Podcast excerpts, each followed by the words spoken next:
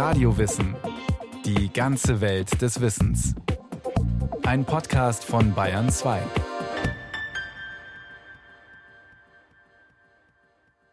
Man braucht keine Kirche, um zu beten. Auch in der Natur kann ich Gott nah sein. Das soll ein Pfarrer gesagt haben? Im 18. Jahrhundert? Die Ur-Ur-Ur-Urenkelin des Dichters und Denkers Johann Gottfried Herder forschte nach. Meine Großeltern haben Johann Gottfried Herder immer den alten Herder genannt. Bei ihnen im Wohnzimmer hing ein Porträt von dem berühmten Dichter und Denker der Weimarer Klassik und daneben ein schönes Bild von Herders Frau Caroline. Die beiden waren mir deshalb, seit ich denken kann, ziemlich vertraut. Mein Großvater war Herders Ururenkel. Ich bin also eine Ur-Ur-Ur-Urenkelin von Johann Gottfried Herder. Und trotzdem weiß ich wenig über den großen Dichter und Denker. Eigentlich nur das, was man sich in meiner Familie so erzählt hat. Licht, Liebe, Leben, das war Herders Motto. Und das steht auch auf seinem Grab in der Herderkirche in Weimar. Vor der Herderkirche in Weimar, in der Herder gepredigt hat, steht ein großes Denkmal von meinem Urväterchen. Eine Ähnlichkeit zu mir ist leider nicht zu erkennen. Ich erinnere mich außerdem an etwas, das Herder gesagt haben soll, zumindest laut meinen Großeltern. Man braucht nicht in die Kirche zu gehen, um Gott nahe zu sein. Das kann man ebenso gut in der Natur. Ich fand das als Kind immer sehr sympathisch. Schließlich bin ich viel lieber in den Wald gerannt als in die Kirche. Aber hat er das wirklich gesagt? frage ich mich heute. Herder war Generalsuperintendent in der Weimarer Stadtkirche. Er war kein freier Künstler, der reden konnte, wie ihm der Schnabel gewachsen war. Warum sollte ein Kirchenmann so etwas Revolutionäres sagen? Noch dazu im 18. Jahrhundert. Hätte er nicht sofort seinen Job verloren? Ich fange an daran zu zweifeln, was meine Großeltern erzählt haben. Deshalb will ich rausfinden, ob der alte Herder so etwas wirklich gesagt hat. Ob er wirklich so ein moderner, kühner Geist war. Wo fange ich an zu suchen? Herder-Forscher gibt es auf der ganzen Welt, in Japan, Amerika, Lettland.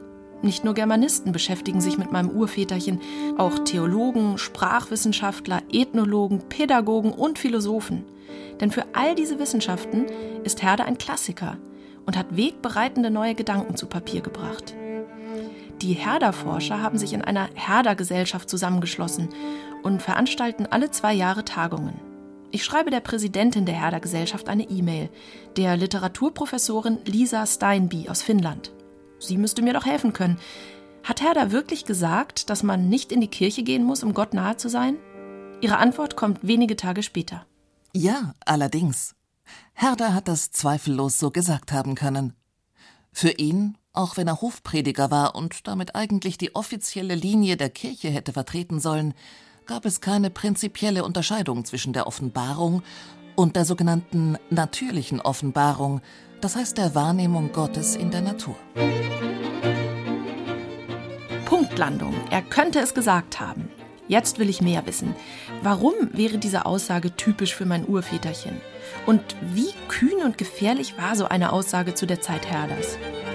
Lisa Steinby empfiehlt mir, Professor Martin Bollacher von der Uni Bochum zu fragen, wenn mich der geistesgeschichtliche Kontext interessiert. Auch seine Antwortmail kommt schnell. Welch eine Überraschung, von einer Ur-Ur-Ur-Urenkelin Johann Gottfried Herders zu hören, die auch noch, wie der verehrte Urahn, im Wissensbereich tätig ist. Ich wusste nicht, dass es überhaupt noch Herder Nachfahren gibt, denn der Weimarer Generalsuperintendent hatte zwar mit Caroline Flachsland acht Kinder, aber wie im 18. Jahrhundert üblich, erreichten nur wenige Kinder das Erwachsenenalter. Ein Glück deshalb, sich auf einen ganz Großen der deutschen Geistesgeschichte als Vorfahren berufen zu können. Ich bin ein bisschen stolz, so mit den Lorbeeren meines Urväterchens geschmückt zu werden. Aber dann bin ich überrascht.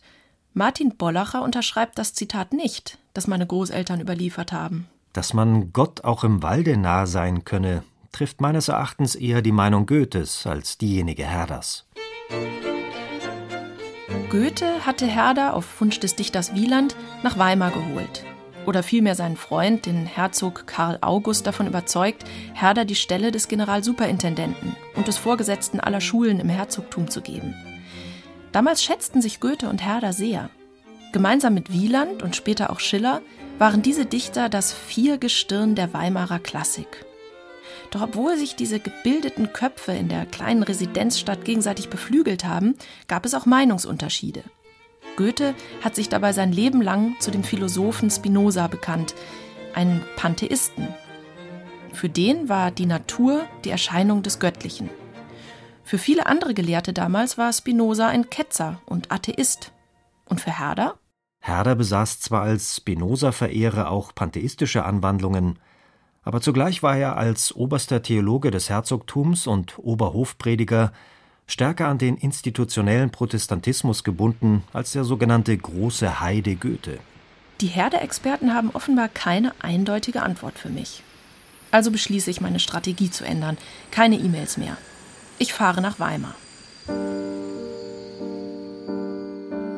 Dort klingle ich bei Herders Nachfolger, dem Superintendenten der Stadt Weimar, Herrn Henrich Herbst.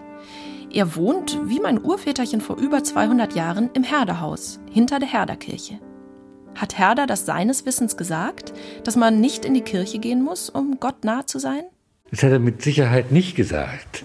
Er hat ja dafür auch gesorgt, dass das kirchliche Leben hier im Herzogtum gut funktionieren konnte und hat von hier aus auch Impulse in die ganze Welt gegeben. Er hat geschafft, dass wir heute Menschen der Aufklärung sein können. Man kann ja nicht so tun, als wäre die Aufklärung nicht gewesen und trotzdem fromm sein können. Also er konnte die Ideen der Aufklärung aufgreifen und trotzdem musste er den Himmel nicht leer räumen, wie andere seiner Zeit. Herder hat natürlich gewollt, dass die Leute in die Kirche gehen. Er hat sich geärgert, dass Goethe die Kirche gemieden hat und eigentlich nur zu den staatstragenden Anlässen, wo man einfach da sein musste, da gewesen ist. Und trotzdem hat diese Aussage ihrer Großeltern einen gewissen Bezug.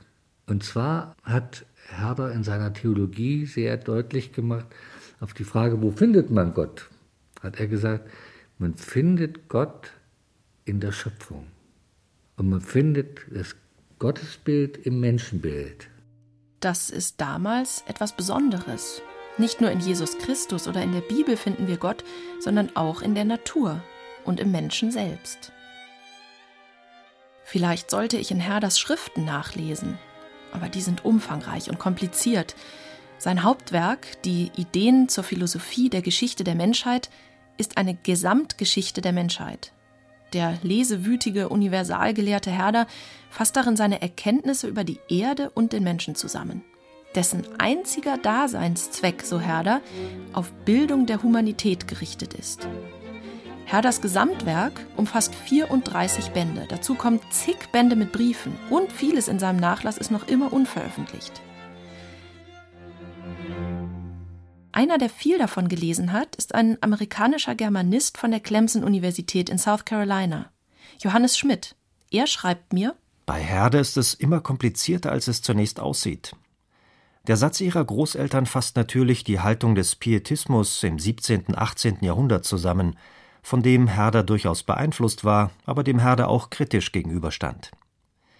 Ich kann mir gut vorstellen, dass jemand so etwas über Herder gesagt hat, aber vielleicht nicht unbedingt die Tiefe des Herderschen Denkens vollständig erfasst hat. Ebenfalls steht der Satz Herders Naturphilosophie recht nah, aber auch hier ist es komplizierter. Ob der Mensch nach Herder in der Natur Gott näher sei, wage ich zu bezweifeln. Puh, die Tiefe des Herderschen Denkens vollständig erfassen, das scheint mir langsam ziemlich ambitioniert zu sein. Und ich hatte gedacht, ich würde nur nach einem schlichten kleinen Satz suchen. Aber bei Herder hängt alles zusammen. Eines führt zum nächsten und jede Differenzierung ist sinnvoll. Ein letzter Versuch. Vielleicht findet sich eine Spur in Herders Gedichten. Vergeblich suche ich nach einer Gesamtausgabe seiner Gedichte. Also rufe ich den emeritierten Professor Gerhard Sauder an, der Experte für Herders Dichtung. Hallo? Können Sie sich vorstellen, dass er das gesagt hat? Es kommt darauf an, wo er das gesagt hat. Also in der Herderkirche in Weimar von der Kanzel hat er so etwas wahrscheinlich nicht gesagt. Aber unter Freunden oder in der Familie, das kann ich mir sehr gut vorstellen. Gerhard Sauder kennt viele Gedichte, in denen er Hinweise darauf findet, dass Herder zum Beten keine Kirche braucht, sondern genauso gut in den Wald gehen kann. Es gibt viele Tendenzen bei ihm, die diesen sogenannten Holismus ausdrücken, das heißt eine Konzeption, die das Ganze der Welt in Begriffen zu fassen versucht. Und insofern hätten wir eine Fülle von Gedichten, in denen so etwas zu finden wäre. Auch in einem seiner berühmten Lehrgedichte unter dem Titel Selbst. Das fängt an mit Vergiss dein Ich, dich selbst verliere nie. Nichts Größeres konnt aus ihrem Herzen dir die reiche Gottheit geben als dich selbst. Und äh, in diesem Sinne ist äh, ein Allgedanke bei ihm von Anfang an da.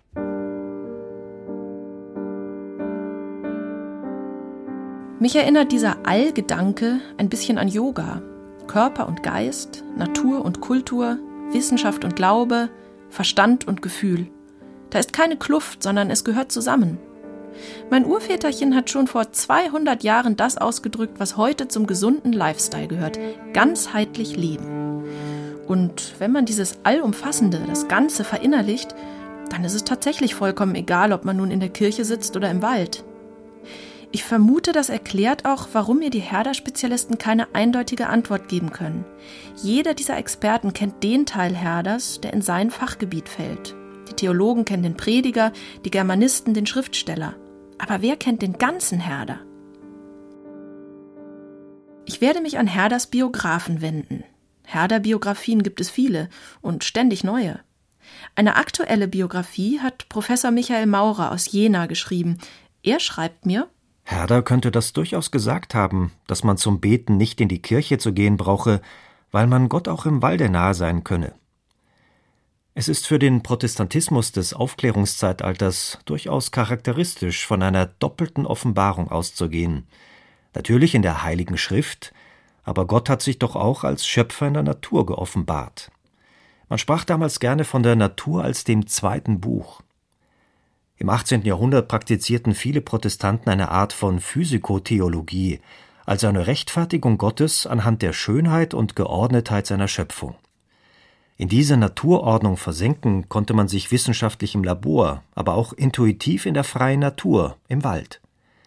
Wir wissen von Herder, dass er sich mit Vorliebe im Freien in die Natur versenkte, übrigens auch zum Lesen. Es gibt eine herrliche Radierung, die ihn mit einem Buch hingelagert irgendwo im Grünen zeigt. Das gehörte zum Lebensgefühl von Sturm und Drang und auch von Empfindsamkeit. Dass Herder seinen Beruf als Prediger außerdem sehr ernst nahm, unterliegt keinem Zweifel. Ein anderer Herder-Biograf, Egon Freitag, schickt mir schließlich ein Zitat aus Herders Werk Briefe das Studium der Theologie betreffend. Es kommt dem Satz meiner Großeltern ziemlich nahe. Der einzige wahre Gottesdienst ist der, der frei von allem kirchlichen Gepränge und Getue Gott in der Natur und in der Praxis hilfreicher Menschlichkeit findet.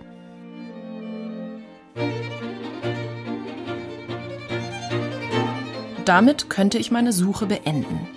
Mein Urväterchen hat so etwas tatsächlich gesagt. Und offenbar war er damit in jener Zeit nicht der Einzige. Die Begeisterung für die Natur als Offenbarung Gottes war wohl Teil des Zeitgeistes. Übrigens ein Wort, das Herder erfunden hat. Zeitgeist. Aber dann lese ich eine kurze Biografie über den alten Herder, die den Dichter und Denker mit anderen Augen betrachtet, nicht in der Tradition einer der vielen Forschungsgebiete Herders. In dieser Biografie geht es vielmehr um Herder als Menschen. Die Autorin Marie Elisabeth Lüdde ist Theologin und lebt in Weimar. In ihrem Studierzimmer hängt ein hübscher Stich von meinem Vorfahren an der Wand. Marie Elisabeth Lüdde ist Herder-Fan. Sie nennt mein Urväterchen den letzten Universalgelehrten in Deutschland. Und obwohl sie den Satz meiner Großeltern als Herder-Zitat sofort unterschreiben würde, erklärt sie mir zuerst, wie wichtig die Kirche für Herder war, auch als Ort. Herder war ein sehr guter Prediger und er wollte und konnte die Menschen auch ansprechen, also vom Herzog bis zur letzten Dienstmagd. Seine Antrittspredigt 1776, die hat Begeisterungsstürme ausgelöst.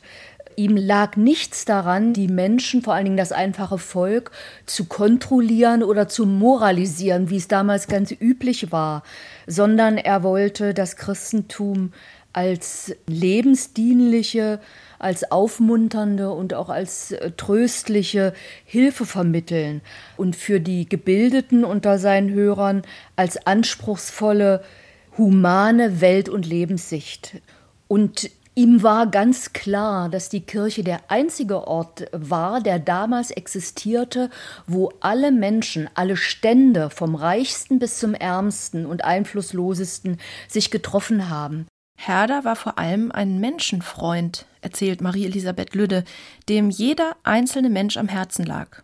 Er selbst stammte aus ärmsten Verhältnissen in Ostpreußen und glaubte fest daran, dass jeder Mensch, egal wie arm oder reich, ein Philosoph werden könne. Der Königsweg zur Philosophie sind die Sinne, also hören, sehen, tasten, fühlen, so, ne? Und das beherrscht jeder und darum kann jeder philosophieren. Und ein ganz wichtiger, zentraler philosophischer Satz, äh, der Herr das Menschenbild äh, zeigt. Der Mensch ist vielleicht noch nicht vernünftig, aber er kann zur Vernunft sich hinbilden. Er ist vielleicht noch nicht frei, aber er ist freiheitsfähig. Das war zur damaligen Zeit tatsächlich revolutionär. Und Herder ging noch weiter. Er machte selbst bei Menschen anderer Völker und Kulturen keine Ausnahme. Im Gegenteil, er interessierte sich für fremde Kulturen, sammelte ihre Lieder, übersetzte ihre Dichtung. Vor allem von osteuropäischen Völkern, die damals als primitiv galten, weil sie noch keine Schriftsprache hatten. Herder erforschte sie voller Interesse und mit großem Respekt. Im 18. Jahrhundert, als die Europäer die halbe Welt kolonialisierten, war das unerhört. Es führte sogar zu einer Auseinandersetzung mit dem großen Philosophen Immanuel Kant, bei dem Herder als junger Mann gelernt hatte. Der ältere Kant hatte im Grunde eine koloniale Gesinnung. Er hielt zum Beispiel die Neger, wie er sie nannte, für nicht vernunftfähig. Er glaubte, dass die Neger sozusagen die geborenen Knechte und Sklaven sind. Und dagegen hat Herder ganz stark polemisiert. Der Bruch mit Kant gilt bei manchen Experten als einer der Gründe, warum Herder bis heute mehr und mehr in Vergessenheit geraten ist. Kant war der Philosophengott. Mit ihm legte man sich nicht an, wenn man etwas bedeuten wollte. Aber Herder war ein Unangepasster, sagt Marie-Elisabeth Lüdde, einer, der aus Überzeugung handelt, nicht aus Opportunismus. Ungewöhnlich war auch die Ehe, die Herder führte, eine echte Partnerschaft. Tatsache ist, dass seine Frau Caroline seine erste Leserin, seine Lektorin und seine Managerin wurde. Und wie gesagt, er konnte nicht mit Geld umgehen. Wenn er Geld hatte, hat er sich Bücher dafür gekauft, ja, und dann war wieder nichts in der, in der Haushaltskasse drin. Das war eine Liebesheirat zwischen den beiden und die beiden waren auch wie ein Doppelpack. Es hieß immer, also Goethe war da und Schiller war da und Wieland und der und der und der und die Herders. Ja, keine Ehefrau wurde erwähnt in den historischen Schriften, aber immer Caroline. Ja, ohne sie war Herder nicht denkbar. Herders Art, mit Frauen befreundet zu sein und mit ihnen auf Augenhöhe zu diskutieren, war zur damaligen Zeit noch viel kühner als Gott in der Natur zu suchen, sagt Marie-Elisabeth Löde. Es war damals ungewöhnlich. Und das hat großes Aufsehen erregt.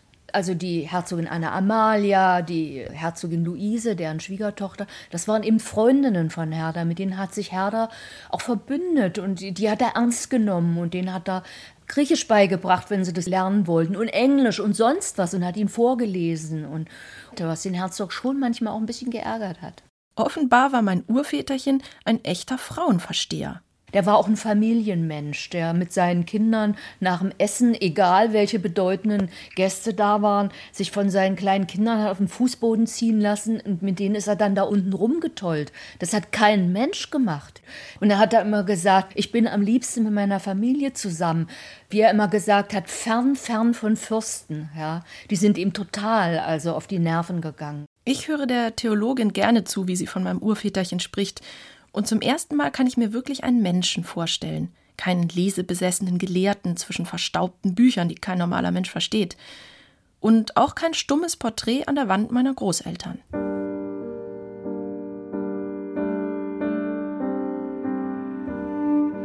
Ein unangepasster war er.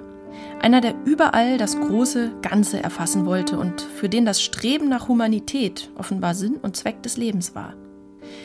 Stelle ihn mir etwas muffig und verschlossen vor, wenn er zu offiziellen Anlässen beim Herzog erscheinen musste, aber zugewandt und liebenswürdig, wenn es um Menschen ging.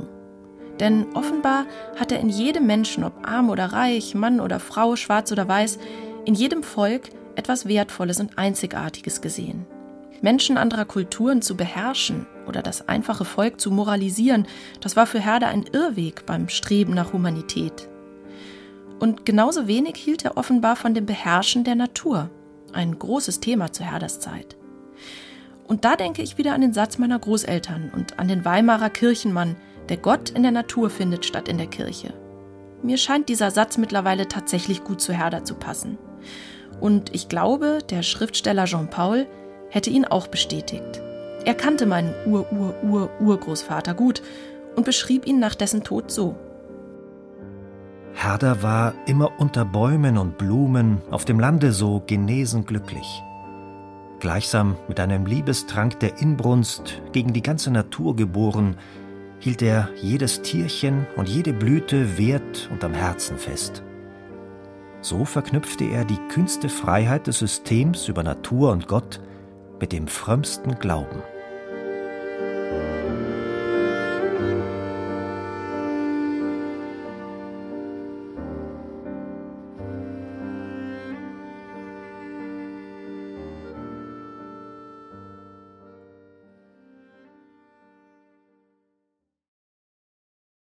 Sie hörten Johann Gottfried Herder. Eine Urenkelin entdeckt den Dichter. Neben der Autorin Jenny von Sperber sprachen Gabi Hintersteußer und Carsten Fabian. Ton und Technik Winfried Messmer. Regie Martin Trauner. Redaktion Petra Herrmann. Das war ein Podcast von Radio Wissen.